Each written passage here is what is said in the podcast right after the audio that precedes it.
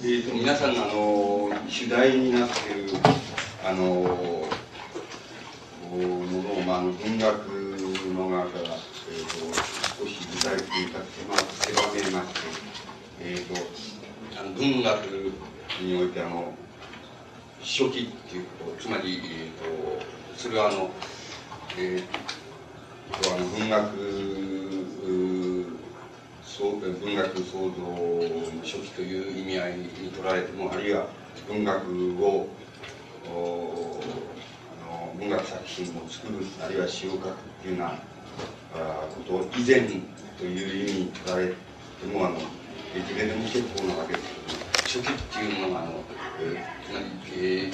自分が自分であるということをあの問う場合にどういう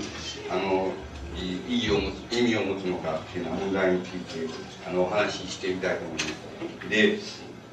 あのまあ、どういうところからあの始めてもよろしいわけですけども、まあ、あの自分の体験からあの申しますとちょうど、うん、10そうですね123の頃でしょうか、えー、あるいは14の頃でしょうか、えーえーあるいはも,、えーと、もっと以前かもしれません。あの11人の頃かもしれません。えっ、ー、とあのあまりあの例えば当時で言えばもう、えー、今の都電っていうのは自然って言っていましたけども、えーと、そういう、まあ、自然に乗ってどっか遠くへ行くっていうようなこと、まあ、についてあまり慣れていない。つまりどこで乗り換えてどうなるかということがあまり慣れていない時期にえーと、しばしばその体験したことなんですけどそれはあのえっ、ー、とまああの今はどうか知るかあまり乗らないか知りませんけどもあのお乗りますと車掌さんがあの車掌さんでしょうね。車掌さんがあのえっ、ー、とまああの切符を買っていない人はっていうわけであの車内を通り通り過ぎていくわけで。すそれでその場合にあのなんていうかあのつまりおお金を出してその一生懸命になってそれを待っているわけで。すそれでたまたまその自分の前を通り過ぎるからた時に出そう、えーと、その切符を出す。いやお金を出す出して切符を買おうとするんだけどもあの車掌の方がなんかそしらぬ顔をして通り過ぎてそれで通り過ぎてって例えばあの隣の隣でもないないけどまあそのそば、の人だとどこへですかっていうふうに、えー、そのなんかお金を受け取って切符を切るそれでじゃあ帰りにまた前を通るはずだからっていうことで待ち構えてで、えー、慣れてなくて緊張してそれであの出すんだけどもなんか次の駅、えー、にあの近くて、えー、さすがさこう通り過ぎてしまうでそういうようなことでどどうしてどうして俺の前だけこのあのなんていうんですか止まってくれないだろうのだろうかっていうようなつまりえーと、あのそういうようななんて言いますかこの相互と言いますかつまりあのおお行き違いと言いますかそういうことがあの非常にあの引っかかったあの時期っていうのがあります。それであのそのことにはおそらくあのあんまり意味がないのであのなぜそういうふうに引っかかるかっていうそれあのなぜ自分の前だけ通り過ぎてしいってしまうかっていうふうに思えるかっていうとおそらくこっちがあの慣れないことで非常に期待あの過剰に期待して硬くなってそれであのこうたら待ち構えてっていうふうに思っていいるということがおそらくあの自分の方があの自分のところだけ通り過ぎていってしまうっていうようなそういうあの感じ方の根本に根源になっているのではないかというふうに思わ思います。だからあのそういうふうなところでは なんか自分の期待通りにいかなくてそれで、えー、なんかそんなのに、えー、ちょろっとこうなんかタイミングよくあの手を出すえー、手を出して切符を買うっていうのはそういうところにはスッて止まるっていうような感じで。しかしあの自分があの非常に待ち構えてどうしてもっていうふうに買おうと思って待ち構えて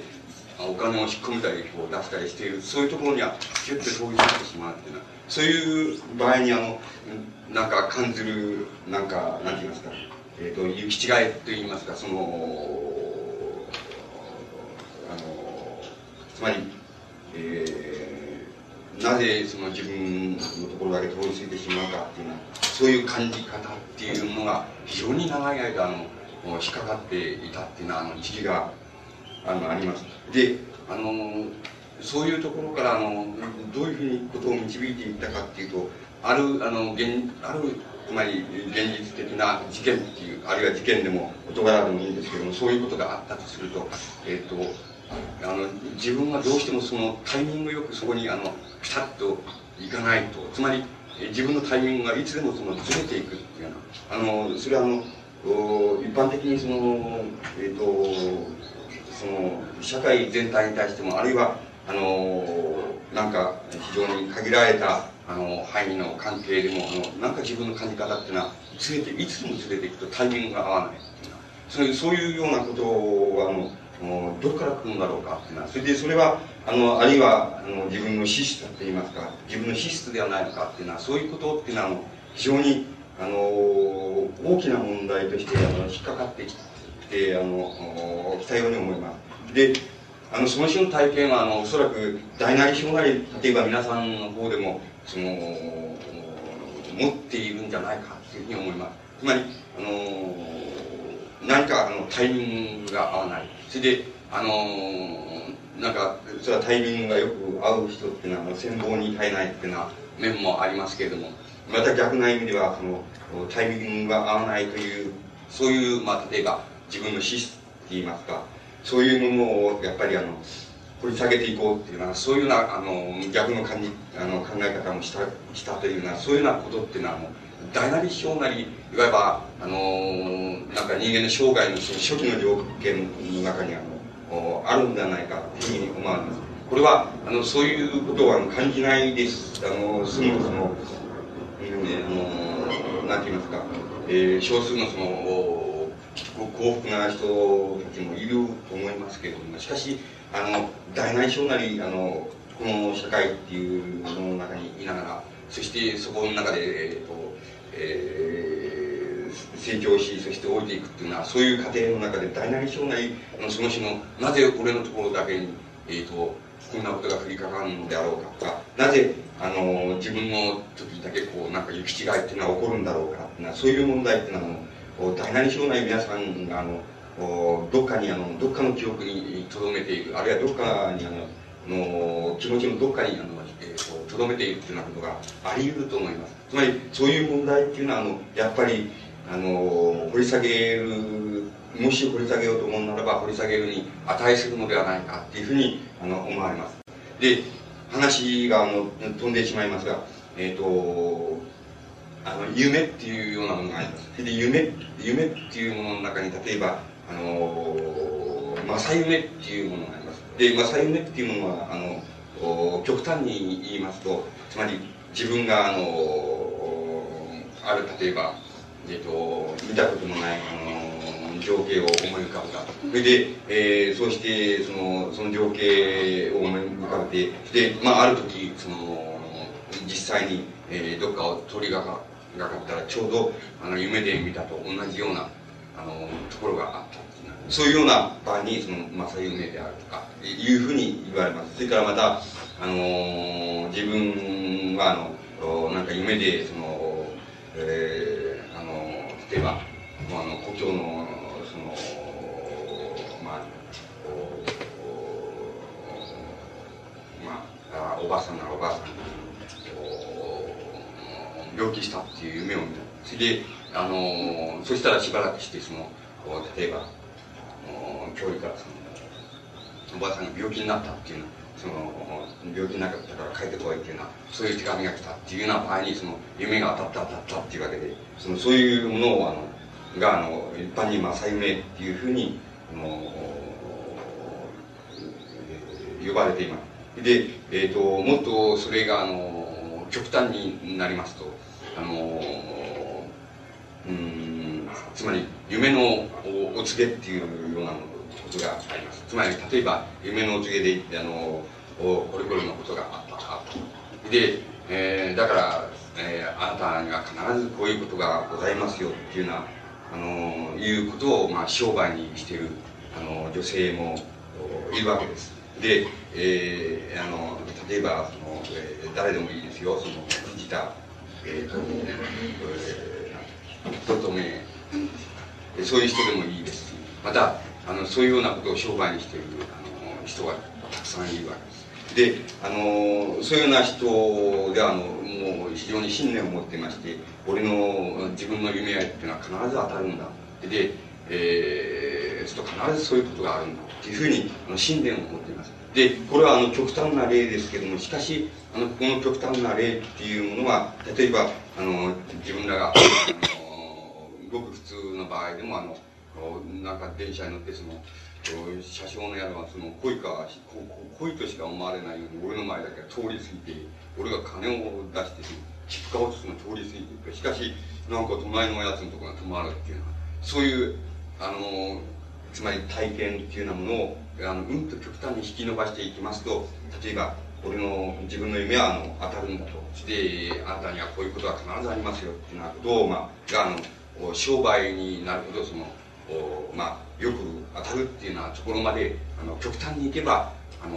行ってしまうわけあの生きうるわけです。でそういうあの場合場合にもちろんその当たるわけでは決してないのです。つまりそれは当たらないんです。当たらつまり当たったっていうことはあの大なり小なりあのなんて言いますか。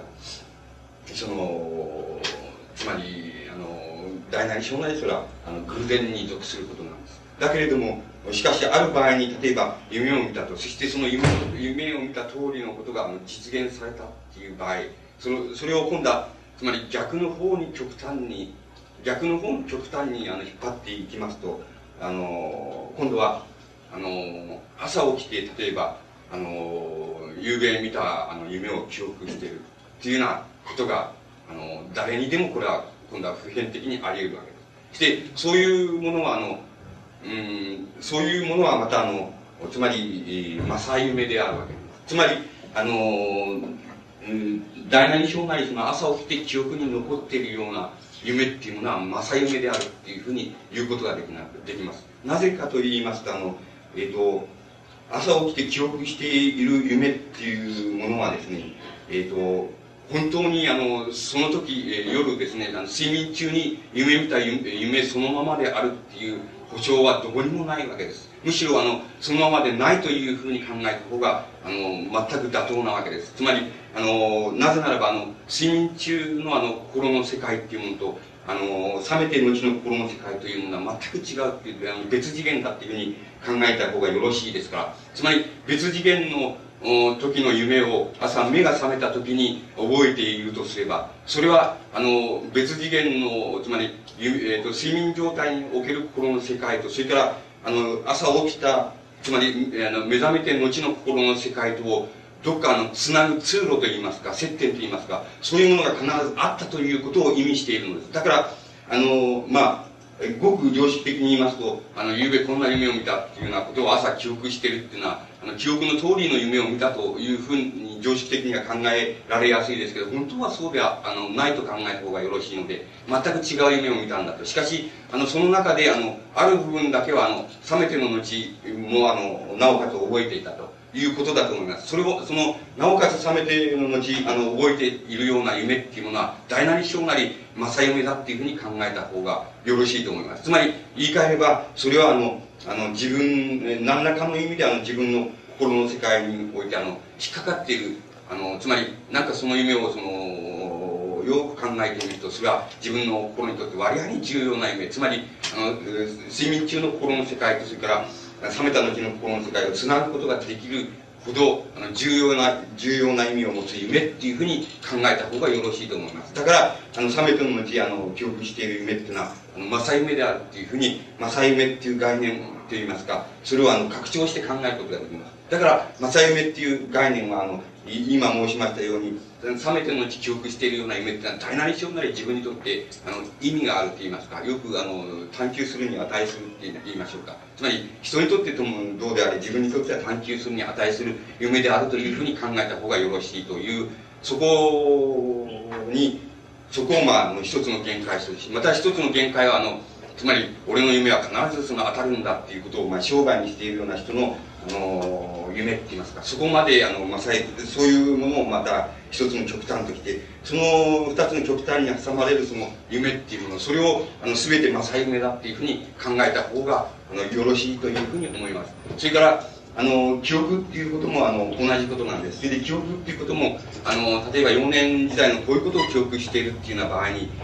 ことはあの誰にもあり得るわけですけどもその記憶しているあの記憶という情景というものはまさにその時あの体験したそのことその通りのことであるというふうにはお考えにならない方がよろしいと思います。大なり小なりあのそれはあの現在あの記憶しているっていうことであの必ずそれはあのなんて言いますか違うものになっているはずです。だからそれはあの過去の心の世界っていうものと現在の自分の心の世界とつなぐだけの接点って言いますか。あの通路をつけるだけのあの意味を持ったものだけが人間のいわゆる、えー、記憶として残っているんだっていうふうに考えた方がよろしいので記憶していることは全てあのかってあのあったことそのこともあの全くなんて言いますか正確な再現だというふうにお考えにならん方がよろしいと思います。それでだからあの記憶っていうことの中にはあの、えーと、言い換えればその記憶するに現在記憶するまで記憶するに値するような何かあの大きなあの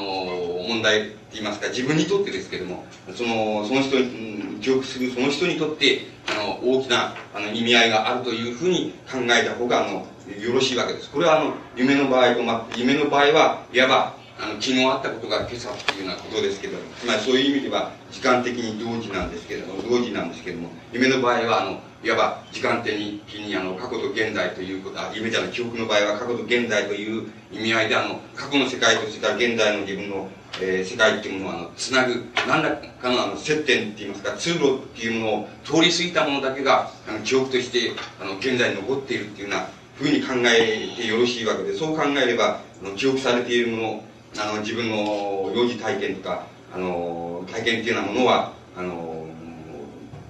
なんか自分にとっては少なくとも、少なくとも自分にとっては、あの、え、ー、と、党に値するって言いますか、あの、考えるに値する、あの、ものであると。つまり、その記憶がどんなつまらないように見えようと、あるいは単なる情景に過ぎないように見えようと、そのことは、あの、少なくともその記憶しているご当人にとっては、あの、非常に重要、あの、その、とっては大変重要なことが含まれているというふうにお考えになった方が、あの、よろしいと思います。そういう意味合いを、例えば、あの、記憶っていうようなものは、あの、持ってると思います。そして、今言いましたように、記憶とか、あの、夢とかというようなものは、あのお、もし冷めて後の世界になおかつあのお残っているならばそれはあの大なり小なりあの自分があの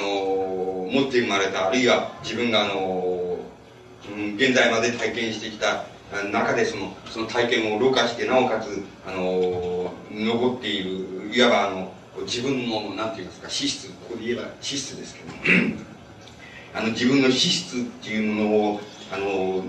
何らかの意味でその象徴しているものだっていうふうに、えー、あの考えられます。でこの自分の資質を象徴しているものだとすればあの夢で夢とかの記憶とかっていうのはあの自分にとってうんと掘り下げていくっていうことに値すると思います。その掘り下げていくっていうことの中にあるいは自分の資質っていうものをあの掘り下げていくっていう問題があの含まれているっていうふうにあの考えることができると思います。であのうんつまりあのもしあの人間というものをあのおつまり人類という人類というふうにあの考えないで、えーと、個体とかあの個人というふうにあの考えるとすればあの人間のあの個人の生涯のその曲線の中でそのいわばあの初期に出てくるあの初期に出てくるものつまり、えー、幼児体験とかあの青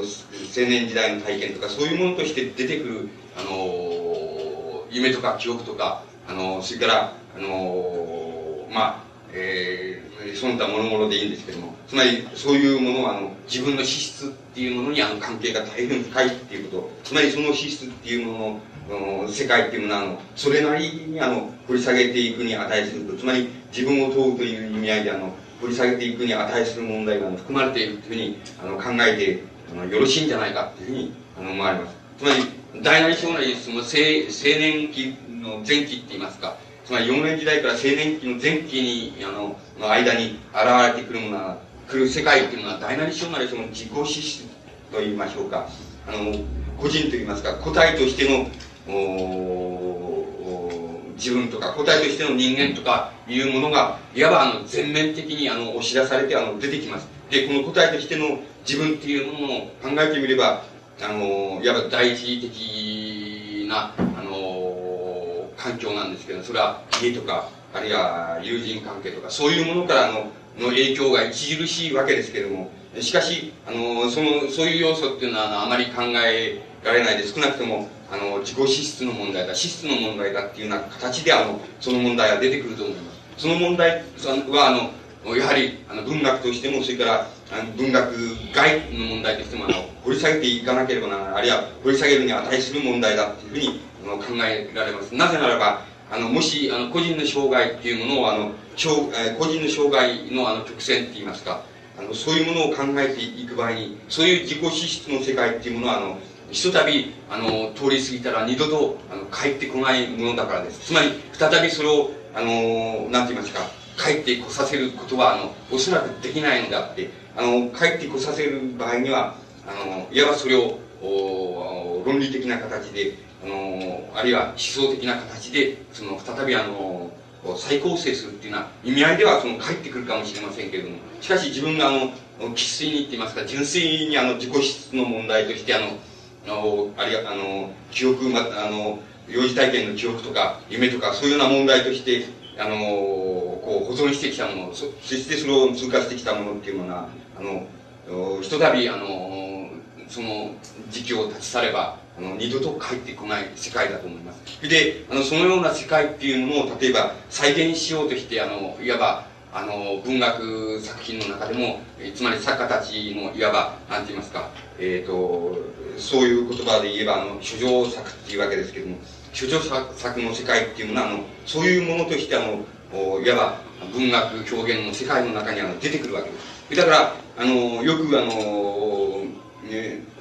作家は必ずあのおつまり書状作にあの回帰するものであるっていうようなことがあの言われますけどもつまりこの言われ方はまあ当てにはならないですけれども当てにはならないのですけれどもそういう言われ方の中にあの真実っていうものがあの含まれているとすればそのひとたびあの去ったらば必ずもう二度と帰ってこない世界っていうものに対する何て言いますかその愛惜とかあるいはあの再構成とかつまりそういう意味合いの重要さっていうものをあの象徴してその、えー、作家っていうのはあの所蔵作にあの回帰してくるものだなぜならばそれは資質の世界だからっていうふうにあのよく言われるわけです。で実際問題としてあの必ずしもそうではありません。つまり体験的に言っても必ずしもそうではありませんけれどもしかしそういう言われ方の中にあの非常に重要なしあの真実が含まれているということはあの確実だというふうにあの思われます。で僕のあのじゃあ、えー、今で僕の好きなあの作家の作品であのそういうあの問題っていうのをもう少しあの具体的に笛にしてあの申し上げてみたいと思います。えっ、ー、とまああの一人はあの島尾敏夫っていう作家です。でえっ、ー、と皆さんは何をやっているのか知らないんですけどその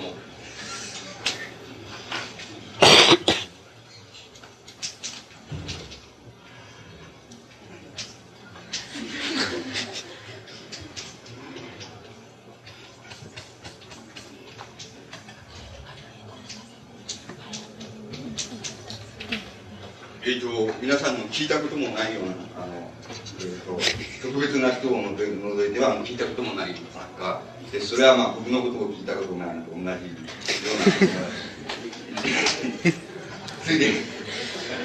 あの島尾敏夫という作あの初期の作品にあの原っぱっていう作品があるんです。であの原っぱという作品っていうのは、えー、あのどういう作品かと申しますとまああの全体的に言えばあの自分の幼児体験っていうの記憶をいわばあの非常に初期に作家としての初期にあの、えーと、再構成しているわけですでそれはあの決してあのなんて言いますかえーと、いわゆる一般的な意味で大変優れている作品だとかあるいはあの一般的な意味でそのつまりあのまああのえっ、ー、とえー、芥川賞をくれるとかなんかそういうようなあの作品では決してありません。そういう意味ではあの大変あの幼いといえば幼い作品です。だけれどもあの今言いましたような意味であの自分のあの資質の世界っていうものをあの掘り下げたあ作品だということができます。それで、あのー、どういう作品かといいますと、まあえー、主人公の少年がそのえー、っとあのー、まあ、横浜に住んでいるわけですけどもえっとあのえっと横浜のいわば自然っていうのがあるあのあるわけです。それで、えっと、その自然っていうものが例えばあるそのこう曲がり角のところに来ますとこうなんて言いますか非常にスピードがあの遅くなるんです。ほとんどまあノロノロ運転っていうふうなふうになるところがあるんです。で主人公があのそのつまりそのところでそのヒュッと飛び乗りをやるっていうのがまあ子供の世界では大変そのいわば冒険でありそしてその大変その興味深いその行為であるっていうのはあのそういうあのまあ、近所の子供たちの間でそういうふうになってるんです。である時あの主人公があのそのいわばあの駅から駅の間に、まあ、あの曲がり角があってそこではどうしてあのあのこうノロノロ運転そういうところでヒュッと飛び乗りをやるわけなんです。それで大変あの得意なわけ得意で飛び乗りをやってその見つか社長に見つからないように飛び乗りをやってで大変得意でいるわけです。であのー、ところが、あのー、飛び乗ってみてから、えっ、ー、と、まあ、あのこう、探ってみると、その、自分があのちっと切符を持ってその時に限って持っていないことに気づくわけなんです。であのつまり飛び乗りをやって見つからないように飛び乗りをやってそしてまあ終点に来て、まあ、切符を出せばそれでよろしいっていうわけになるわけですけどもあの飛び乗ってみてこう探ってみるんだけれども実はその日に限ってその切符を持ってないっていうことに気づくわけです。であの主人公があのおまあ大変おおろおろするし不安に恐怖に駆られるわけです。それであのまあ言い出そうか言い出すまいかいうふうに思いながらそのお金もないし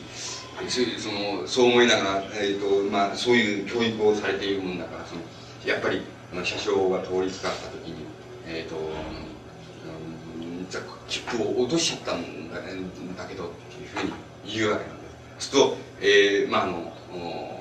社長が「うんそれじゃあのちょっと待ってなさい」っていうふうに、えー、言ったまま通り過ぎるであの主人公の少年はそのやがてその、えっと、自分のところに車掌が止まってそれであのどっから乗ったとかあのそれからどこまで行くんだとかそういうふうに聞いてじゃあ、まあ、例えば今度からあの今日はいいけどまあ今度から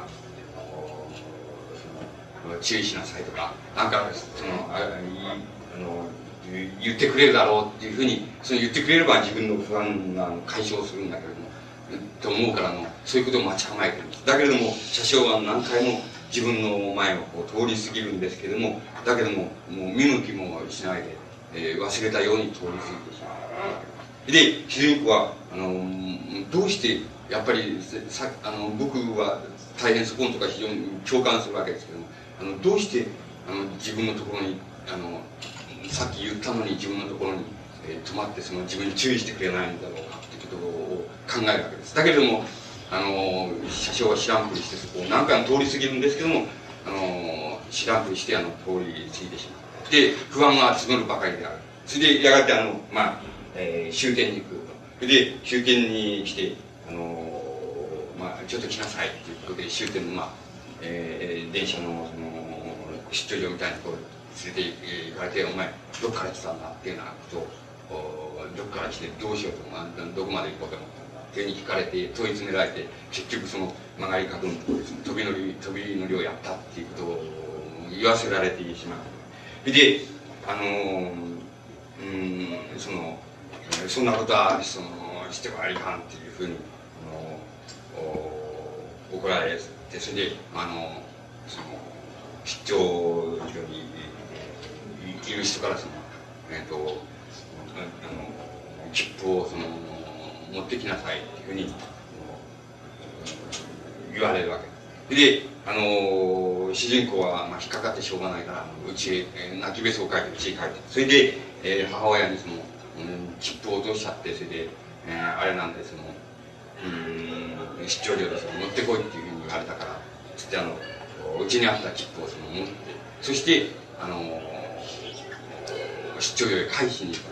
であの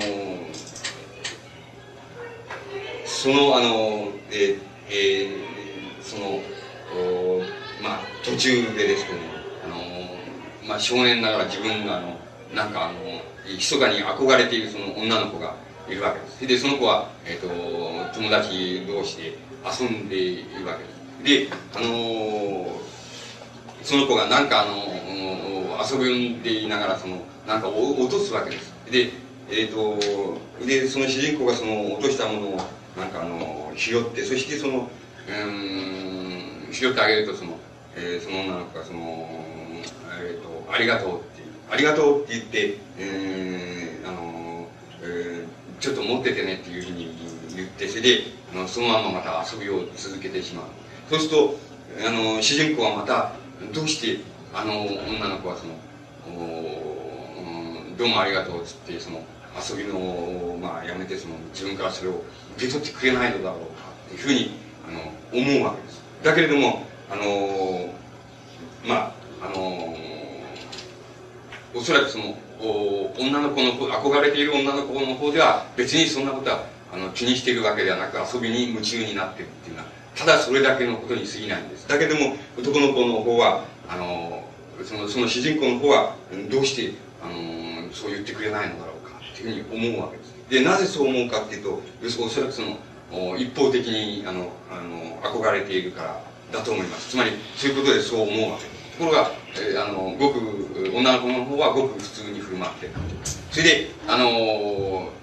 あんまりそのつまりあのその落としたものをその自分から受け取ってくれないのであのきっとその遊びが終わるまでは大丈夫だろうと思ってそれからあのその、えー、一度その家へ帰ったりするわけです。であの持ってくると家へ帰ったりして持ってくるとそうするともう遊びが終わってるんです。でその女の子がそのうんあんた人のものを持ってその、えーと、どっかに行っちゃう行っちゃうなんていうかいけないでダメよっていうようなふうにその怒られるわけです。だけれどもつまりそこがいわばまた行き違いの世界なんです。つまりあの原っぱという作品がそのいわばその二つの体験っていうものをいわば一つの行き違いということでその結んであの出来上がっている作品なんですけどもそのこと自体はあのこの島本博という作家っていうもののいわば資質の世界っていいますか掘り下げるに値するその資質の世界あるいは記憶に長くとどまっているそういう世界っていうものはあのそのいわばあの文学行為といいましょうか文学表現行為の初期にあのそれを再構成したものだというふうにあの考えることができます。であのそういうことはあのおそらくやっぱり、えーと、皆さんの方お、うん、でもあの体験があの大なり小なる体験があるんじゃないかっていうふうに思います。あのあるいは皆さんの方は体験なくて皆さんの方をその憧れてる人の方はそういう体験があるのかもしれません。しかし皆さんの方は知らないわけです。そういうそういうことは一切知らないわけです。でそういう場合にえーと、そういう場合にいわば、えーと、なんて言いますか、えーと、いわばその男女関係で言えばそのつまり失恋とかのうんそのそのなんとか、えー、と片思いとかいうそういう世界っていうものがあの出現するわけですけどこの片思いっていう世界っていうものはあの、えー、こうあのまあ皆さんはあるいはその割合にその自信があって、つまり、あの、うん、片を、まあ自分はたくさんの人から片思いされているいるかもしれないというふうに思っているかもしれません。で、あの、しかし、あの、その場合に、あのー、だけど、ああんなの俺は問題にしてないんだっていうのは、問題にしてないんだっていうようなことが、まあ、あるかもしれません。しかし、あの、本当は、あの、その場合にどっちが得かっていう、得っていうのは、損得っていうのはおかしいですけども、どっちが、あの、得か、えー、まあ、得、損得っていうのは、あの、別にその、利害っていうふうに考えないで、あの、考えてほしい、あの、聞いてほしいんですけど、どっちが得かっていうと、おそらくあの、片思いした方が、法の側の方が得なんです。もし、あの、その人に、あの、つまり、自分のあの、資質の世界っていうのを、あの、掘り下げるだけのあの、そういう、あの、なんて言いますか、準備があるならばですね、あるならば、おそらくあの、その片思いした方の方が、そういう場合には得するんです。で、あの、いいんです。あの、得なんです。それで、えー、と、それからまた、その方が、あの、いわば、あの、割合にか神に近い、近いんです。つまり、あの、えっ、ー、と、つまり、二度と帰らぬ世界なわけなんです。で、あの、そういう意味合いで、その、片思いした方の人の方が、あの、方に、もし、あの、準備があるならば、その方が得なんです。で、あのそちらの方が得なんです、そういう場合に。で、あの、つまり、えー、なんかあの自分、あの、俺、自分は自信があって、その、いろんな意味で自信があって、たくさんの人にその片思いされているし、片思いだけじゃなく、現実にもどうもそう思われているというふうに、えー、まあ、あの、お考えの方もいるでしょうけれども、あれ、それは割合に損、損ですよ。そういうことは、あの、割合にあの、つまり、えっ、と、女性がそういうことに気が付くのは、大変ばあさんになってから気が付くっていうようなケースが多いので、あの、えっ、と、それは早く気が付いた方がいいんじゃないでしょうか。えっ、と、あのそういうつまりそういう時にあの本当はあのつまり、えー、あのた,、えーとまあ、たくさんの人から片思いされているとかたくさんの人からあの現実的に思われているっていうようなことはあの本当はあの割合にいい気持ちでしょうけどもあのあのそのい？い気持ちっていうのはちょっとおかしいんじゃない？おかしいんじゃない？かなっていう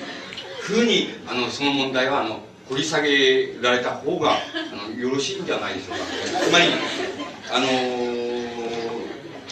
ないかと思われます。つまりそれがやっぱりあの資質自分の資質っていうものをあの掘り下げるっていうことにあの通ずると思うんです。つまりあのなぜかと言いますとあの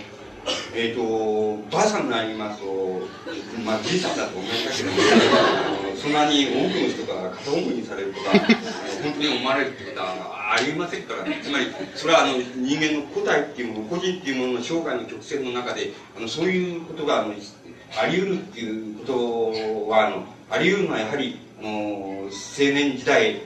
までであってね、あのだから、あのそだから、その、一度あったら二度と帰らない世界という意味では、あの、そういう体験というのは非常に重要な問題だと思います。だから、あの、その際に、あの、なんて言いますかね、俺、あの、いや、俺は大したもんだっていうふうに思わないで、あの、ちょっと、これおかしいんじゃないかっていうふうに、つまり自分の方におかしい問題っていうのが、おかしい問題っていうのは自分の方にあるんじゃないかっていうふうに、あの、考えられた方がおそらくは、あの、非常に得するっていうふうに僕には、あの、はね、そういうことうんと考えたことがあるんです。つまり、その男と女、男女の問題っていうような時にね。つまり、あの、たくさんその片思いしたり、実際に思ったりっていうことがあるでしょう。そうすると、つまり、そういう場合に、えっ、ー、と、えー、なんていうんですかね、つまり、えー、あの綺麗だとか、スタイルがいいとかね、あの、まあ、非常に、あの、頭がよく働くとかね、えー、センスがあるとか、あの、そういうようなことっていうのは割合につまりそういうことっていうのはか、ものすごい惹かれるわけですよ。つまり資質の世界では、その、が問題である限りはね、うんと惹かれるわけです。そうするとね、俺おかしいんじゃねえかっていう、そういうのおかしいんじゃないかなって、僕はものすごく考えたわけです。つまりこれは、俺のその思想と矛盾するのではないかっていうつまり、あの、矛盾するのではないかっていうふうに、あの、いうことで、随分あの考えたことがあるんです。つまり、あのどうしてかって言いますと、あのまあ、大なり障害、つまり、えっ、ー、と、非常に幼い時から、例えば、働かなきゃ食わ食えないとかっていうことで、例えば、え、ー、と、その、女中、えー、その、今、女中なんて怒られちゃうんですけど、その、まあ、その、なんていうんですか、その、メイドさんになって、その、そ れで働か、働かざるを得なかったとか、あの、まあ、僕らの言葉で言えば、その、うん、女女工さんになって働かなければいけないっていうのは、そういう人っていうのは、つまりいろんな意味合いでその綺麗になるっていうのは、そのゆとりっていうのはないでしょ？そうすると、すすそうそうならばそのなんて言いますか自分の思想から考えてそのそっちの方そういうのに惹かれるのが本当じゃないかっていうふうに考えるわけですところが感性的にはそうではないんですよ。そのつまりそうじゃないっていうことがあるあるあるんですよ。だからあのそういうことはものすごく矛盾じゃないのかっていうようなことでね随分そういうことを考えたことがあります。つまりそういうことを考えたっていうことがあの随分あの僕はあの利害という意味合いじゃなくて随分得したっていうふうに思います。であのそういうことから考えますとですねあのまあその考えてどうかその問題をどう解決したかっていうのは僕なりの解決があるんですけどね。その理屈があるんですけどまあそれはそのどうでもいいこの際どうでもいいいいとしてあんまりあの、えーと、思われつまりえっ、ー、とつまりいろんな意味でその、まあ、自分にはそうそういうあれがあってその、えー、その思われてるとかあのあるいは、えー、具体的に思われてるっていうことも自分も知ってると。それからまた知ってるそうだそうだとすればその潜在的に思われてるつまり片思いされてる人数っていうのはもっと多いんじゃないかっていうのはつまり自分を片思いしてるやつはもっと多いんじゃないかっていうふうに、えー、というような時期あるいはその時にはえっ、ー、とうんとかうんと考えられた方がいいと思うんです。その時、あの、その時、要するに、えー、人間じゃなくて人間よりも神に近いのは片思いしている方のやつであってね。で、思われてる方のやつはおそらく生涯で、あの、最も、なんて言いますか、たるんだ自身だって言いましょうか。そういう、そういう言葉では、たるんで、つまり、悪魔に近いというか、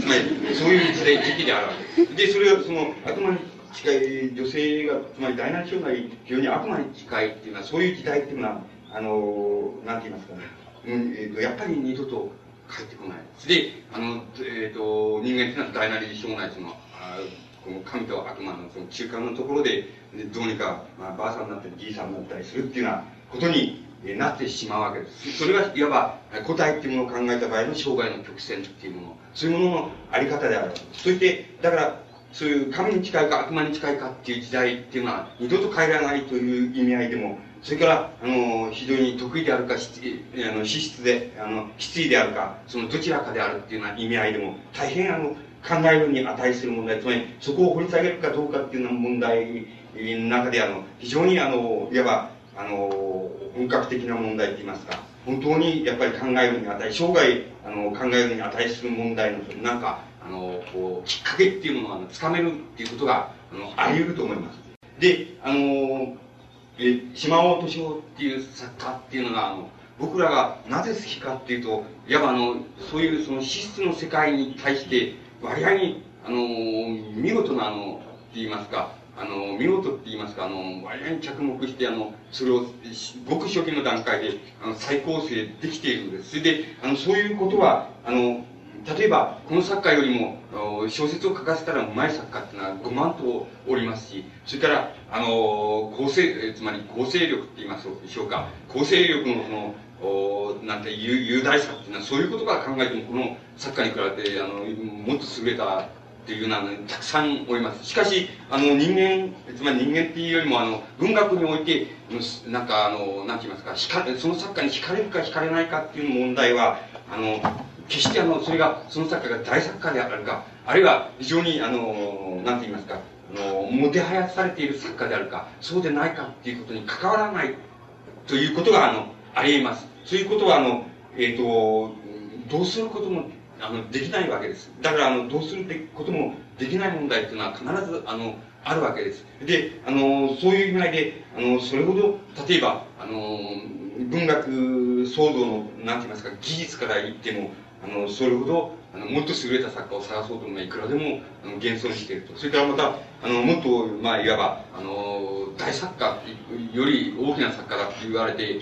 り大きな作家で大きな問題を持っているというような作家を探しても、それは、まあ、あの、えー、何人もいると。しかし、あの、うん、あの、なぜ惹かれる、なぜこの作家に、例えば惹かれるかっていうふうに、僕が問われたとすれば、やはり、あの、そういう資質の世界っていうものに対して、あの、うん、非常に大きな意味合いを、あの、おお持たせた、あの、作品っていうものを、あの、作り、そしてその資質の世界というものを拡大していくっていうのは、あの、そういう、あの、問題については、大変、あの、こう、粘り強く、あの、現在でもあの粘り強くやってるっていうのは、そういう意味合いで、あの、僕は大変、あの、好きな、あるいはかつ、あの、惹かれる、あの、作家であるわけです。で、あの、これはあの、うん、つまり、あの、文学作品の世界でも、つまり現存するその、作家の世界でも、あの、まあ、たくさんの作家の作品に、あの、惹かれたりするから、あの、惹かれなかったり、反発したりっていうようなことを繰り返し繰り返しやりながらでしか、やはりあの、あの、こういう作家、この種の作家っていうのは、なかなかあの、見つけられないんですけども、あの、ごく一般的に見つけられる作家っていうのは、あの、おあの、まあ、あの、割合の多くいるわけですけれども、しかし、あの、そういうもの、作家の世界っていうのを、うんとあの、追求していったあげくに、やっぱり、好き嫌いっていうような問題っていうものを、あの、自分を、自分自身のあの、資質の世界と結びつけて、そして、あの、考えることができるっていうような、ふうに、ああるいは見つけることができるっていうような問題が、やはりあの、文学の鑑賞っていうような場合でも、ああり得ると思います。で、あの、もう一人、あの、僕があの、好きな、あの、作家がいます。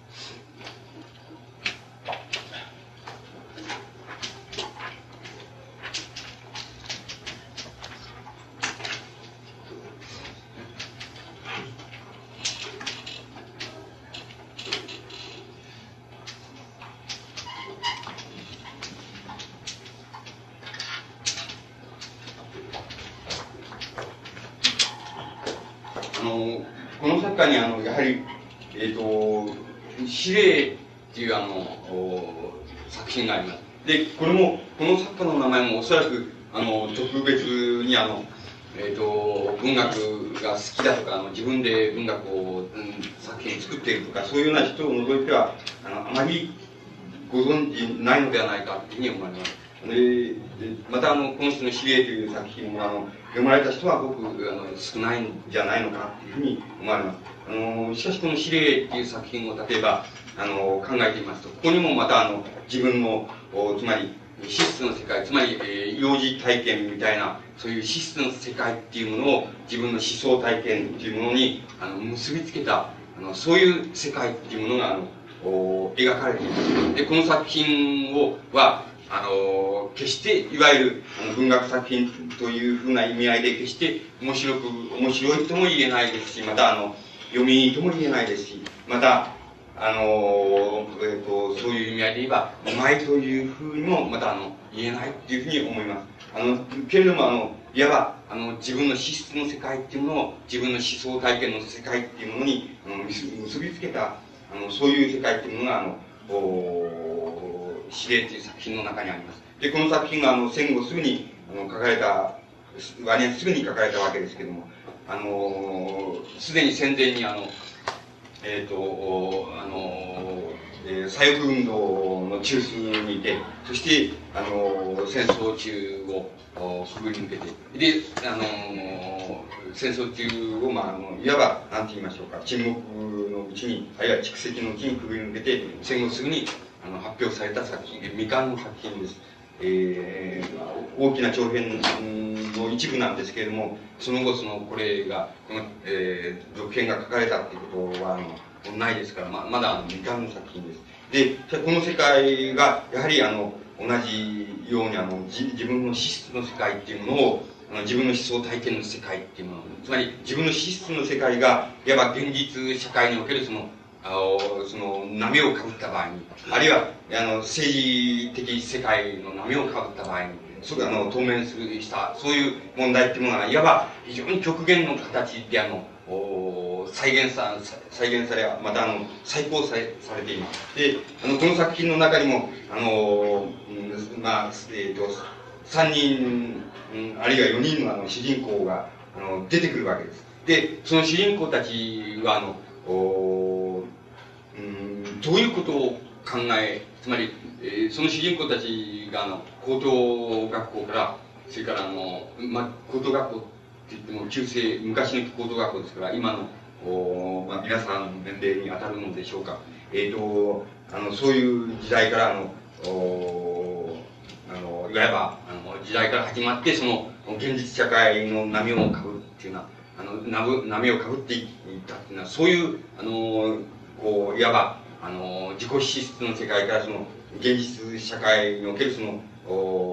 荒波を、いわばかぶっていった、そういう世界への移り行きっていうのを、まず、うん、描いてあのいるわけです。で、その、まあ、えー、三人の、まあ、主要人物のうち、まあ、えっ、ー、と、ごく簡単に言って、その、えー、一人、えっ、ー、と、一人の人物、それは矢場、あの、哲吾っていう、えー、作品の中での名前になってるわけですけども、一人の、あの、うん、えー、あの、高等学校の生徒は、あまあ、ある時、その、なんと言いますか、その、高等学校を訪れてきた、その、女性と一緒に、その、失踪したまんま、あの、うん、わからなくなったわけです。それで、えー、学校ではその、仕方なしにその高校、高校処分にするっていうところで、高校処分になってしまうわけです。それで、あの、再びあの、もう二人の主人公がその、その、矢場哲吾というその、人物にその遭遇した、つまり出会うことができたのは、あの、いわば精神病院の一室である。それは、あの、その間にその、左翼運動に従事して、その、刑務所体験をして、そして、あの、いわば精神的、つまり精神、うん、狂気となって、その、えー、病院に収容されるっていうの、あの、そしてその収容された時に初めて消息が分かる。で、消息が分かった時にはすでに、あの、狂気であり、えー、それまたあの、いわば失語症になっていて、喋ることができない。そういうふうになっているところで、あの、遭遇するわけです。その主人公が初期において、つまり、えー、何を、その、それぞれ、あの、それぞれのテーマがあって、えー、あの、自分の資質を、資質にその基づいたテーマがあって、その、それぞれの掘り下げ方を三人三様にするわけですけども、それはいずれも、あの、どういうふうに要約されるかって言いますと、あの、うん、つまり、なんて言いますか、あの、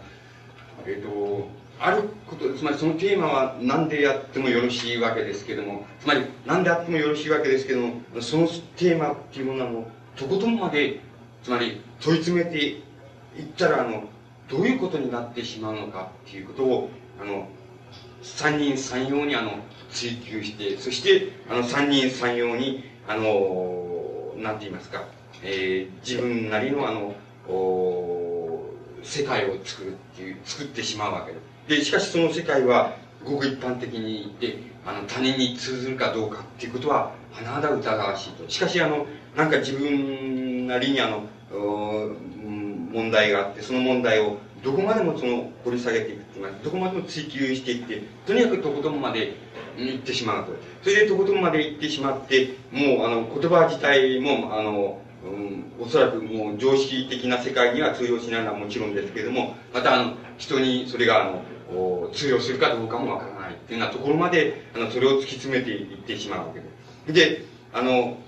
その、なんて言いますか、そういや、そういうに突き詰められたその世界っていうのは、あの、どういうふうに、例えば言って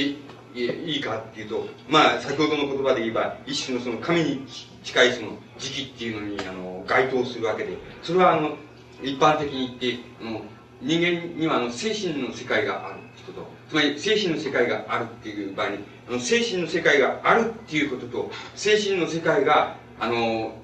いろんな、え、ー、と、えー、事件とか、あの、事柄とか、あら、あの、えっ、ー、と、現実的なその、おいろんな問題とか、そういうことに透明したときにどういう反応の仕方をするかっていうこと。あの、つまり、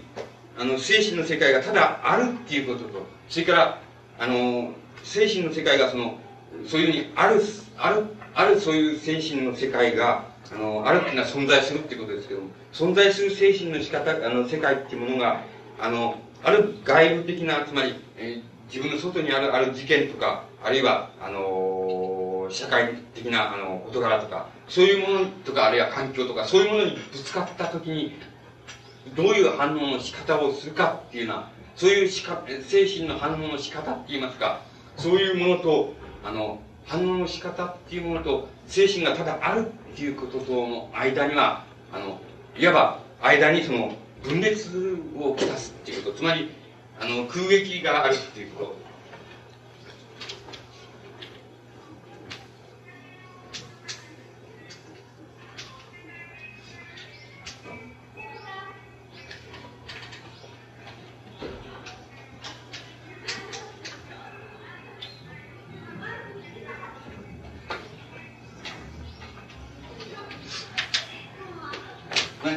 つまりあの人間にはあの、えーと、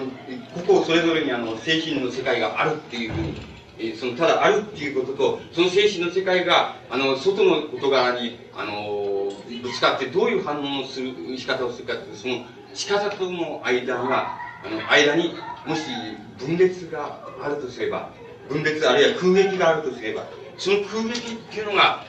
いわば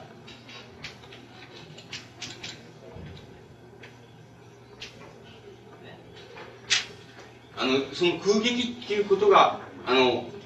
いわば生活するということだっていうことなんです。いうふうに、あの、おなところまで、あの、つまり、資質の世界っていうものは、あの、おとことんまで突き詰めてしまうわけです。そうすると、それでは生活するっていうこと、あるいは生きるっていうことを、生きるっていうことは大なり小なり、その、あるという、ただ精神の世界があるっていうやつは、大なり小なり、その、何かに、あの、え、ー、と、突き当たって反応する仕方っていうものが、あの、生きるっていうことですから、その、そそうだとすれば、そこにあの空撃が生ずるっていうことは、大変、その主人公たちはそのごく初期にその、そういうことは非常に醜いことだっていうふうにあの考えるわけです。つまり、そういうことは大変醜いことなんだっていう。だから、要するに生きるっていうことは、あるいは生活することは醜いことなんだっていうふうに考えるわけです。で、あの、この考え方っていうのは、あの、いわば、あの、資質、自分の資質の世界っていうのは、あの、いわば、純粋な形で、あの、突き詰めていくと、あの、えー、行くときにあの、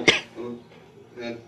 行くときにあの、透明するその価値観っていうものが、あの、大なり小なりその、生きるっていうこと、あるいは生活するっていうことは、あの、醜いことであった、あるいは醜いことをすることであるっていうふうな、あの、観念に、あの、到達するわけです。この観念、この到達した観念っていうものが、あの、まずあの、正当で、精神のあり方として正当であるかどうかっていうことは、あるいは、あの、いいことか悪いことかっていうことは、別問題であって、ただ、要するに、青年期、青年期の、あの、うん、至るまでのあの、個体って言いますか、個人って言いますか、個人の生涯の曲線っていうものの、あの、曲線っていうものを、もう、とことんまで突き詰めていけば、あの、突き詰めていけば、あの、精神の仕方、あの、あり方、あるっていうことと、精神を持ってるっていうことと、しかしそれが反応するっていう、現実のことにぶつかって、反応する仕方の中に空撃があると、その空撃こそは生きるっていうことじゃないのか、生活するってことじゃないのか、で、生活するってことは醜いことじゃないのかっていうのは、そういう観念に到達する、つまり、あるいは、そういう価値観に到達するっていうことは、大変理解できることなんです。それで、その理解、そういう価値観がいいか悪いか、あるいは、あの、正当かどうかってことは全く別問題なんで、もしも、あの、青年期に至るまでのそういう資質の世界っていうものを、あの、必須に、あの、突き詰めていけば、おそらく大なり小なりそういう観念に到達するっていうことは、大変、あの、僕は、あの、大変理解しやすいことだっていうふうに思われます。で、そういうことはまた、ある意味で、あの、それが、そういう価値観が、あのー、正当かどうかっていうことは、あの、うん、別問題として、あの、そういうことは大変重要なことに思われます。そういう、いわば、非常に重要な資質の世界っていうものを、いわば作品の中に、あの、まずその定着するっていうところから、あの、指令っていうものが、あの、始まっているわけです。で、あの、まあ、主人公と、言いますか、主要人物とも目される三人の、その、まあ、いわば学校の、まあ、えっ、ー、と、いわば同同窓生ですけども、そういうものは、あの、三人三様のその資質のあり方で、あの、そういうところに到達してしまうということ。それはもう、やっぱり生きることをやめる以外に、それじゃそういう価値観っていうものを貫徹する方法がないじゃないかっていうようなところに、あの、三人三様の仕方で、あの、追い詰められていくわけです。で、最もその、のその追い詰め、そういう価値観を持って、例えば、あの、いわば、えっ、ー、と、えー、戦前のあの政治、えー、運動の世界ですけども、そういうものに取り込んだ、あの、えー、その三人のうちの一人っていうのは、あの、究極的にその狂気って言いますか、狂気となって、しかもあの失語症となって、あの、病院に、あの、送られてくるっていうのは、そういうふうなところで、他の二人がそこで初めて、えー、失踪して消息不明であったその人に出会うっていうふうな形にあのなっていくわけです。で、この過程もまた、あの、大変、あの、つまり、えー、あの、いわば資質の世界がどうやってあの現実社会の波っていうものにあのぶつかっていくかっていうようなあのことを考えてそしてぶつかってそこにあの思想を獲得するかあるいは自あの自分の資質の世界を拡大するっていうようなところ問題をあの獲得するかそれぞれえー、まあ、あの、生き方っていうものはあるわけでしょうけども、しかし、あの、そういう自己資質の世界を徹底的にひとたび突き詰めた、そういう人物が、あの、そういう、あの、世界に、ぶつかって飛び込んでいくっていうのは、そういう場合に、あの、どういうあり方をするかっていうようなことが、まず、あの、え、あの、描かれ、描かれていくっていうのは、あの、そういうふうになところから、の、作品が、まあ、いわば、あの、展開部に、あの、入っていくわけです。で、まず、あの、その作品の展開部において、やっぱ、なんて言いましょうか、えっ、ー、と、狂言、狂言回しと言いましょうか、あの、狂言回しの世界っていうものは、あの、狂言狂言回しの役割っていうのを果たすのは、あの、その、いわば、あその、主人公の一人が、あの、失語症となって、その、入院した、あの、まあ、あの病院の若いその医者っていうのは、そのいわば狂言回しの役割となって、その、いわば三人三様のその、突き詰めた世界の突き詰め方っていうものを、あの、追求して、あの、つまり突き詰め方をき正すって言いましょうか。そういう役割を、あの、果たすわけです。で、まあ、そのうち、ああの、後の二人のうち、一人は、まあ、なんて言いますか、あの、あまり喋ることも、おしないし、それから、また、えっ、ー、と、なんて言いますか、えー、恋人がいるんですけども、あの恋人があのその人がどう、まあ、究極的にはどうもわからないところがあるとしか考えられないようなそういうところを持ったあまり喋らないそういうあのそしてそしてまあ生活的にはそのいわばのらりくらしくらりしてるっていうのはそういうタイプの青年にあのなっているでもう一人はあのうんうんなんて言いますか、貧民街に、あの、屋根裏に住み着いて、そして、えー、なんて言いますか、えーその作品では巨大っていうふうに、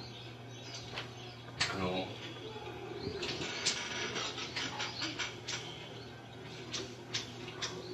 巨大っていうのはいわば実体っていうことの反対概念概念ですけども、巨大っていうようなあの世界、つまり、あの、何を追求して、つまり、貧民街、貧民街の屋根裏部屋に住んで、その、何をやっているのか、知れないとわからない。何を考えて、何を追求してるのかわかんない。しかし、あの、まあ、そういう市民街の、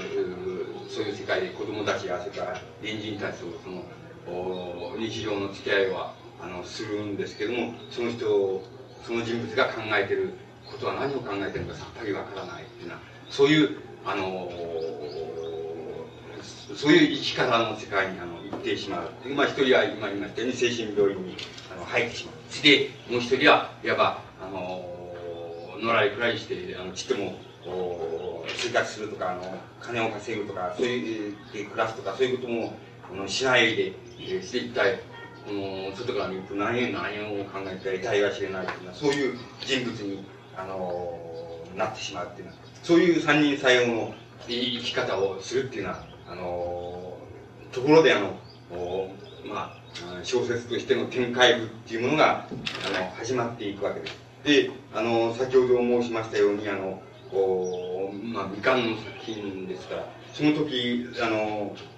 大変未完なんですけども、最後の場面っていうのは、その、いわば、あの、架空のことを、いわば、巨大って言いましょうか、架空のことに使えた、あの、その主人公の屋根裏部屋に、貧民街の屋根裏部屋にあの住んでいる、あの、えー、主要人物の一人と、それから、あの、非常に強力な、あの、政治的なオルオルガナイザーである、そういう、そしてオルガナイザーであり、その、主人公って言いますか、その主要人物3人のうちのその、一人の、まあ、兄貴と、まあ、えー、学校時代に友人であったという、そういう、あの、人物との、その、なんて言いますか、問答があるわけですけども、問答と言いますか、対立と言いますか、そういうものが、あの、あるわけですけども、その対立っていうようなところで、えー、対立あるいは問答っていうようなところで、あの、問題、あの、その作品っていうのは、あの、未完のまま、あの、終わってるわけです。で、あのその政治運動に従事しているその、うん、強烈な人物がその、一体この男はその屋根裏部屋に住んで何を考えているのかっていうなことを盛んにあの、まあ、追求し、それをまたあの、ぶち壊そうっていうふうに考えて、その、まあ、問答を仕掛けるわけです。で、結局、その、分かり得たことは、あの、その人物は要するに、あのお、つまり、極限つまり、もしそういう過程がなされるならば、極限の未来っていうものを考えて、その極限の未来の目からその現在を見るっていうような、あの、そういう考え方じゃないかっていうふうに、その問答の過程を通じて、その、あの、政治、大変、その、政治運動をやっている、その、いて大変優秀な、その、オルガナイザーである人物っていうのが、え、ー、と、問答を仕掛けて、あの、そういうことが、なんかおぼろげながら、その、分かりかけるわけです。なぜ、あの、なぜ遠い未来、あるいは極限の未来っていうものから、あの、現在を眺めるっていうのは、そういう目がなぜ必要なのかっていうような、あの、お問題に、ことが、あの、その問答の間でもその、お出てくるわけです。要するにそういうことよりも、現在、現在を見て、現在を、あの、打開するって言いますか、そういうことの生き方っていうものが、の方が本当なんじゃないのかっていうのは、そういう、あの、うん、こう、追求の仕方をするんですけども、いや、問題はそうじゃないと。つまり、あの、かってもし、あの、人間について考え、それから現実社会について考え、そして政治について考え、そして、あの、世界について考えっていうのは、そういう考え、大なり小なりそういう考えをした、その、いわば、その偉大な、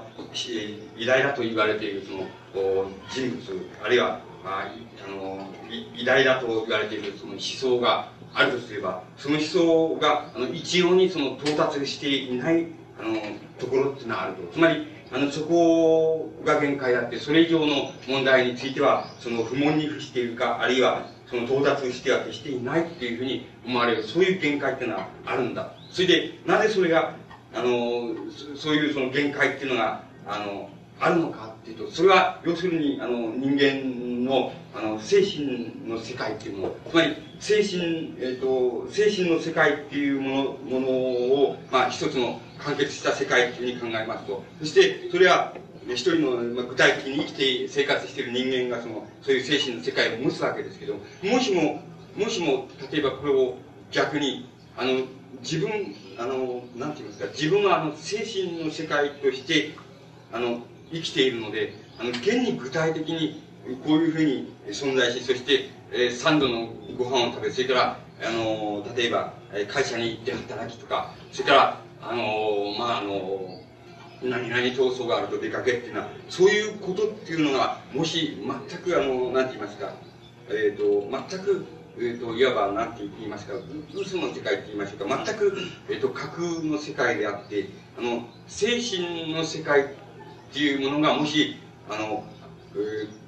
架空じゃない、つまり実体のある世界だっていうふうに、もし逆に、逆に考えたらどういうことになるだろうかっていう、つまり逆に考えて、もし、例えば、その問題っていうものは、とことんまで突き詰めていったらどういうことになるのだろうかっていうのは、つまり、あの、そういう、そういうふうに、あの、考えていった場合に、あの、そういうところ、つまり、そういうところまで、あの、徹底して、その、あの、つまり、えー、そういう世界までその徹底して考え方を、その、展開したっていう、そういう、例えば、あの、えー、偉大だと言われている、あの、思想とか偉大だと言われている人物とか、そういうものっていうのは、あの、かって存在しなかったのだと。つまり、大なり小なり具体的な、あの、人間がおり、そして具体的な社会がおり、具体的に生きており、そして具体的に何々という事件が起こり、それに対して、その人物が持っているその精神の世界がその反応し、その反応の結果、つまり自分はどうするとか、こうするとか、こう行動するとか、こう行動しないとか、そういう、あるいは、こう、文学作品を作るとか作らないとかっていうのが、大なり小なりそういうふうに考えられている世界っていうのは、あの、ある意味で言えば、その、えー、非常に、あの、まあ、なんて言いますか、巨大な、その、思想とか、巨大な文学とか、そういうものを、あるいは巨大な人物とか、そういうものを考えれば、そういうことは、あるいは極限まで、あの、追求されて、あの、あるいはなされているかもしれない。それぞれの形でなされているかもしれないと。しかし、あの、も、もし全く転倒したらどうであるか。つまり、あの、具体的にこういうふうに、このものがあり、自分が存在し、そして自分が存在して自分が何々を考え、何々をやり、それで、社会があり、あの、世界があり、そしてこういう事件が起こりっていうのは、そういう世界は全部その架空であると。全部架空であって、あの、その、なんかあの、自分が考え、そして、そして、それが展開された、そういう世界が、あの、本当に、誠にものがここにあり、こう、こうなってると、同じような意味合いで、これの方が実体なんだというふうに、逆にひっくり返したらどうなんだつまり、どうなるだろうか。つまり、逆にひっくり返したときに出てくる問題っていうのはどうなのかっていうようなことを、つまり、あの、そういう問題を、つまりそういう問題意識をもとにして、あの、考え方を追求したっていうのは、そういう人物っていうのは勝っていないんだ。つまり勝ってそれはどんな、あの、巨大な思想といえども、巨大な人物といえども、そういうものはなかったんだと。で、あの自分がその追求しようっていうか、自分がやろうとしていることは、あのそういうことなんだ。そうそうすると、自分には、例えば、あのー、つまり、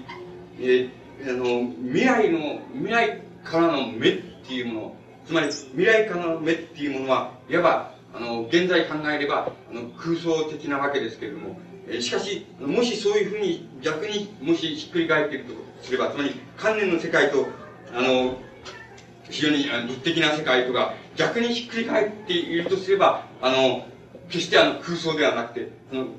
あの未来の目、未来の目っていうことの方が、あの、ま、誠に実体があるので、その未来の目から、あの、今を見るっていう、そういうことが、また、あの、可能であるし、そういう目だけが、おそらく、あの、人間の形作る世界、あるいは、その、えー、というものも、あの、なんて言いますか、あの、極限っていうものを、あの、表現し得るのだっていう観念に、その、えー、その、主人公の、まあ、一人、つまり屋根裏部屋に、貧民街の屋根裏部屋に住んでいるその人物は、そういうふうに、えー、あの、考えるわけだから、して未来からの目っていうのは決して、あの、観念的なもんじゃないというふうに、あの、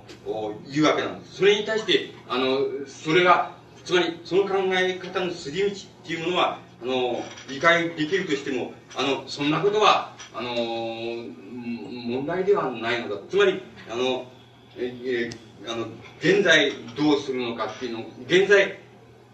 どうするのかっていうことが、あの、問題なのであり、それから、そういう考え方の、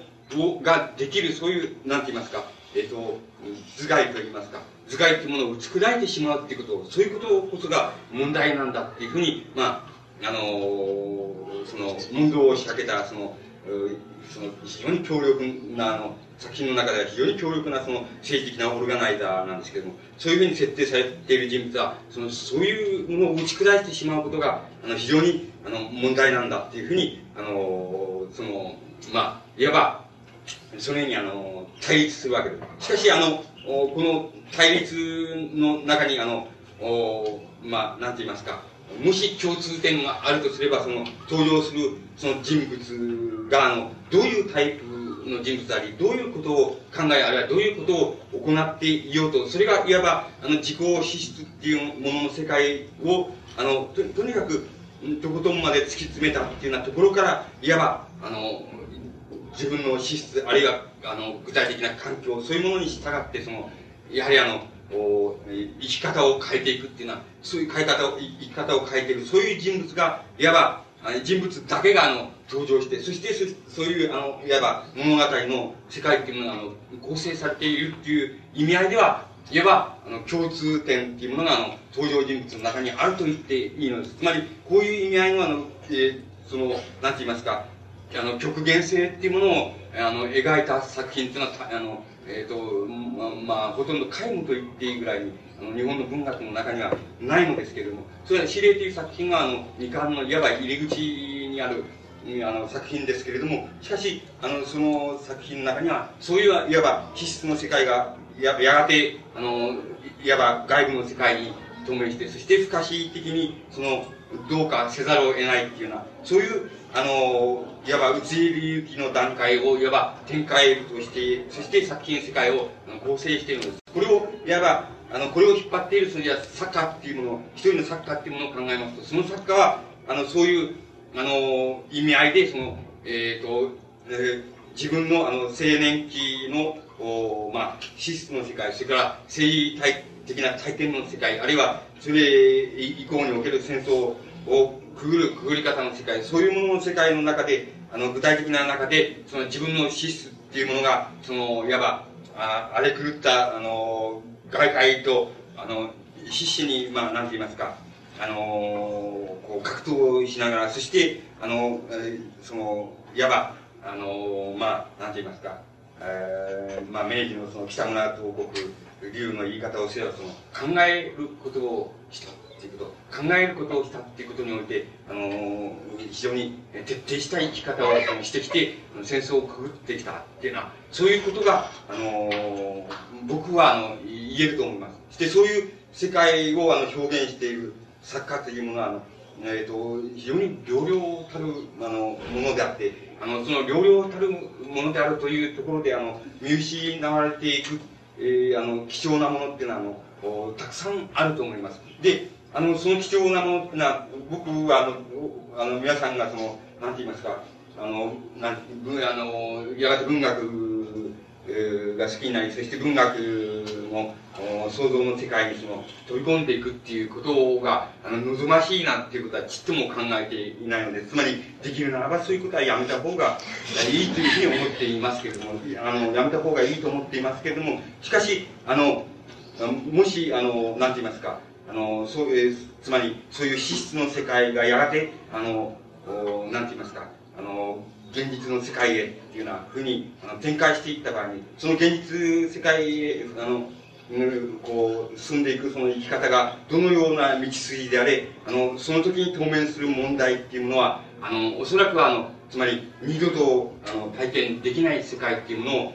そういう意味ではあの貴重な世界、あるいは未熟であっても貴重な世界っていうものを含ん。でいるわけですから、あの、やっぱりその世界っていうのは、あの、いろいろな意味で、えー、あの、大事にしたらいいわけですし、もし、あの、大事にしまっていくっていうこと以上のことをできるならば、あの、掘り下げていった方が、あの、いいんだろうというふうに僕には思われます。だから、あの、え、ー、と、もし個体、あるいは個人っていうものをもとにして、あるいは資質っていうものをもとにして、あの、え人間が、あの、生きていく生き方っていうものを考えていけば、つまり、あの、考えていくとすれば、あの、人間が、つまり、例えば人間がって言わないで、じゃその具体的にその皆さんがって言ってもいいわけですが、いいですが、あの、皆さんがどうなるかっていうこと、つまり、どうなってどういう具合になって、そしてどういうふうに、あの、ばあさんになって、そしてどういうふうにくたばるかっていうのは、あの、そういうようなことっていうものの中で、あの、自分の、え、なんて言いますか、自分の意思って言いますか、意志、意志力っていうものの、あの、及びうる、あの、限界っていうものは、あの、もし個人をもとにして考えるならば、つまり個体をもとにして考えるならば、ならば、あの、大変限界のあるものなんです。つまり、あの、自分がどう生き、どう、どうなっていくかっていうようなことは、誰にもわからない。もちろんわからない。預言者でもわからない。しかし、あの、そういうふうにわからないという中で、あの、自分はこうしても、こう進もうと思っているっていうような、そういうことが、あの、そういうことが、そういう意思を持っていて、そしてその意思を持っているっていうことと、それからそれが実現するかどうかっていうこととは全く別だっていうことは、あの、非常に明らかなことなんです。つまり、その場合自分の意志力が、あの、つまり、貫きうる、あの、範囲っていうのは、まあ、あのせいぜいって半分なわけです。じゃあ、後の半分は何なのかっていう、何が、あの、生涯、な、生涯、つまり、あの、自己資質っていうことの、あるいは個体というもの、あるいは個人というものの生涯を何が決定するのかって言いますと、もう一つは、あの外界が決定するのです。外界っていうのは、つまり何でもいいのです。これは何でもいいっていうのは、つまり、これを、あのいわば家庭的環境と考えてもよろしかろうし、経済的基盤というふうに考えてもよろしかろうし、またあの、政治、あの、政治的権力からその降って湧いたように、あの、起こってくる事柄であるというふうに考えてもよかろうし、あるいは社会全体のお構成というふうに考えてもよかろうし、あの、それは、あの、それぞれ次元の異なったあのところで、あの存在するわけですけども、それどれと考えてもよろしいですが、あるいはそれ全部かもしれませんけども、あの、そういうものが、あの、つまり個人あるいは個体っていうものが意志する世界、あるいは意志の世界っていうもの、こうなろうとか、こうしようと思っているその意志の世界と、あの、つまり強固にぶつかり合うっていうこと、つまり強固に必ずぶつかり合うっていうこと、そのぶつかり合った結果、の、おつまり、この不可避的にですね、つまり可視的にぶつかり合った結果、あの、出てくる、その、なんて言いますか、この、方向っていうのが、その、つまり、個体、あるいは自己資質の世界っていうものの、あの、歩み方を決定するっていうことは、間違いのないことです。つまり、あの、必ずしもそんなことを言って言わなあの言わなくてもいいので、つまり、不可避的というふうに言わない以前で、その、あの、何かするっていうことももちろん人間にはあり得ます。しかし、あの、とことまで突き詰めていけば、あの、自分が意思してこうなろうというふうに、あるいはこうしようとして、こうしようというふうに考えた、そういう自分の意思の構想、構想っていうものと、それから、いわば、あの、それにぶつかってくる外的な世界っていうものと、それとがもう不可避的にぶつかって、そして不可避的にこういくより仕方がないじゃないかっていうような形でしか、あの、個人の生涯、あるいは自己質の、あの、世界っていうもの、の歩み方っていうものが決定されないということ。だから、あの、そういう意味合いでは、あの、いわば自己、資質の世界、あるいは、あの、自分の意思の世界、あの、構想の世界、構想した世界っていうものは、あの、個人の生涯、あるいは自己資質の生涯の曲線って言いますか、あの、を考えた場合には、あの、なんて言いますか、半分しか、あの、つまり実現されない、つまり非常にうまくいって半分しか実現されないってこと。それ以外のことはいわば、あの、ぶつかった時に、あの、つまり外界とぶつかった時に初めて、あの、これ以外に仕方がないじゃないかっていうような意味合いでその決定されるっていうこと。だから、そういう意味合いでは、どうしてどうなるのかっていうのは全くわからないっていうこと。それはあの、あの、古代の、なんて言いますか、生涯、あるいは自己質の世界っていうものは、ものの、あの、初めから終わりまでっていうものを、あの、の歩み方っていうものを考えた場合に非常に明らかにその、なんて言いますか、あの、この言い得る事柄だっていうふうに、あの、言えます。で、あの、だからしてその、あの、じあの、それじゃ、あの、それじゃ、自分が意思を持ち、そしてそれそれを意志力に基づいて、あの、自分の構想を立てるっていうようなこと、構想を立て、それに基づいて歩みっていうようなもの、あの、そういうことが、それじゃ無駄なのかっていうようなことになります。しかし、それは決して無駄ではありません。なぜならば、そういうふうにしない限りは、あの、人間、個体としての人間、個人としての人間、あるいは自己としての人間っていうのは、決して、なんて言いますか、不可避性っていうものに、あの、えー、生涯その、ぶつかる、あるいは生涯お目にかかることができないっていうことです。つまり、あの、ここう、俺は仕方がないから、こう、こういう道を歩んだんだ。ていう、それ、それは、例えば、そのことは、その道がその、善であれ、悪であれ、それは人からどう言われたそれはもう仕方がないのだっていうような意味合いの、あの、世界っていうものを、その個人っていうのは、歩むことができない。つまり、そういう世界にお目にかかることができないのです。つまり、そういうことにお目にかかるためには、どうしても、あの、やっぱり、意志があり、そしてその、それに基づいて構想がありっていうのは、そういうものを、あの、持たない限りは、あの、決してあの、不可避性っていう、その、なんて、いわば非常に味わい深い、つまり、あの、他者がどう批判しようと、非難しようと、あるいは称賛しようと、そういうことは一個も、あの、か、か、関わらないんだと。俺はどうしようもないから、こういうふうに、こういう道を行ったんだっていうのは、あの、そういう、あの、ことを、世界っていうものを味わうことができないだろうと思います。もし、あの、そういう意思及び意思力に基づくあの構想っていうのを持ち得ないならば、持たないならば、あの、おそらく、あの、そういう、その時に当面するその生涯の、あの、自己資質の描く曲線っていうのは非常に偶然的な事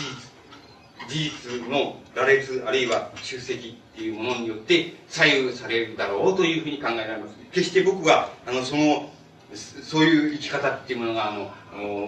あの、つまらんもんだっていうふうには決して考えません。つまり、そこには価値観とかあの倫理観っていうのは僕にはないのです。つまりどちらでも僕には、えー、いいのです。どちらでもいいからやってくれっていうことなんですけど、つまり、あの、だけれども非常にはっきりしていることは、もし自分の方に構想がないなければ、あの、自分の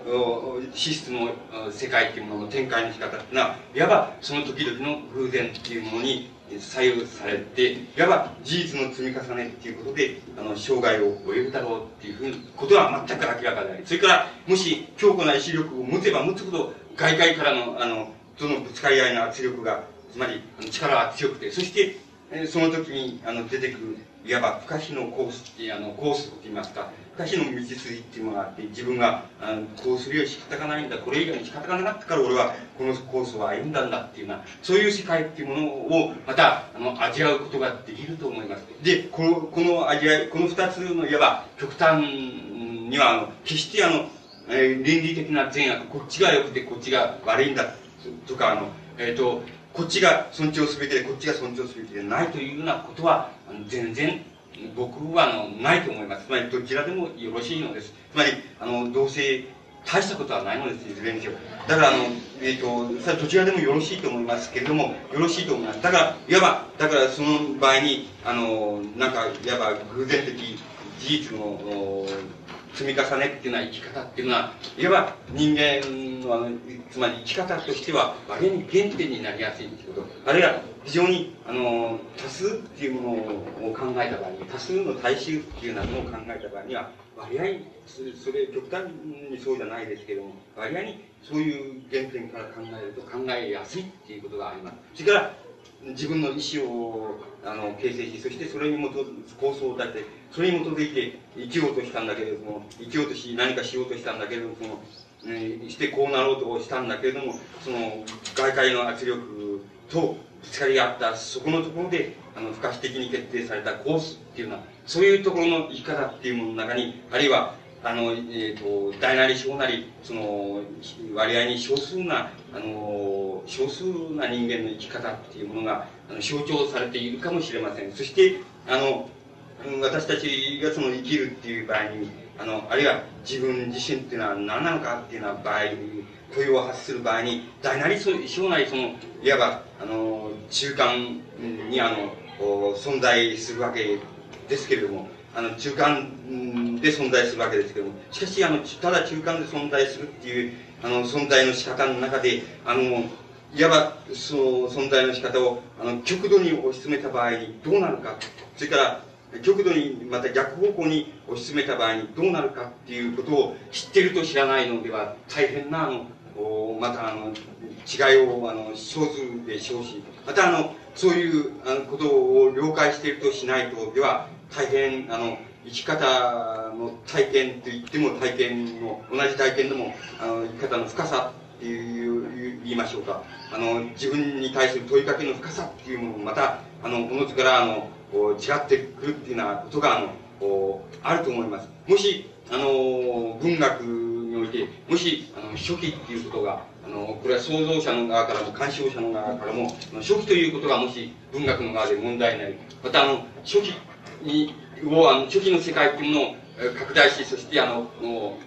それを押し広げていくとか、あの、初期の世界が、あの、外界外界とぶつかった時に、不可避的に出てくる問題っていうものは、例えば、小説の、あの、テーマ、あるいはモチーフに選んだ、そういう作品を、あの、展開、えー、するにせよ、また、あの、鑑賞するにせよ、あの、初期というものの持ってる意味合いというものは、あの、今申し上げたようなところに、あの、非常に革新的な問題が、あの、あるっていうふうに僕は、あの、考えております。で、そういう革新っていうものを、あの、表現している、あの、作家っていうものは、大なり、大変、あの、少数ですけれども、しかし、あの、決して存在しないわけではない。そして、それを、あの、そういう、その作家にもし、皆さんが、あの、当面、えー、しえ、つまり、ある時偶然にでも、あの、当面知えたとしたら、大変、あの、幸福なことじゃないかっていうふうにあの思われます。文学なんていうものはどうせ、あの、いわば、あの、あの、いわば架空の世界ですから、つまり架空の世界に本領があるわけですから、あの、その架空の世界がもし、あの、現実に生きている人間に何かを、何かをその、寄与し得るとすれば、あの、そういう世界って言いますか、今言いました、あの、自己資質の世界、およびそれが展開する世界、あるいは自己資質が、あの、様々な政治問題とか、あ思想問題とか、社会とかそういうものに当面したときに、不可避に的にあの、どうか、あの、行かざるを得ない、その、なんて言いますか、方向っていうもの、そういうものの表現を、あの、どこかに含んでいる、そういうことが、もしあるとすれば、あの、全く架空の世界を本質とする文学とか、芸術っていうものもまた、あの、無駄では、あの、それを干渉することもまた、あの、無駄ではないのではないかっていうふうに、あの、思われます。文学にもし、あの、公用性って言いますか、あの、何か役に立つっていうことが、あの、生き方とか、個人の生き方とか、社会とか、なんとか、そういうものに役に立つっていうようなことが考えうるとすれば、あの、全く、あの、そういうことを続いてしか、あの、役に立つっていうことは、僕は、あの、ありえないというふうに、あの、考えておりますし、そういう意味合いで役に立つという、あの、作品に、もし偶然にも当面、当面、知れたっていうようなことが、あの、皆さんがあり得るとすれば、それは大変、あの、幸福なことじゃないかっていうふうに、あの、考えます。だけれども、それは、あの、現在でも、あの、また、あの、過去でも、考えて、両々たる世界である。つまり、えー、割合、あの、非常に、なかなか、あの、透明しにくい世界、あの、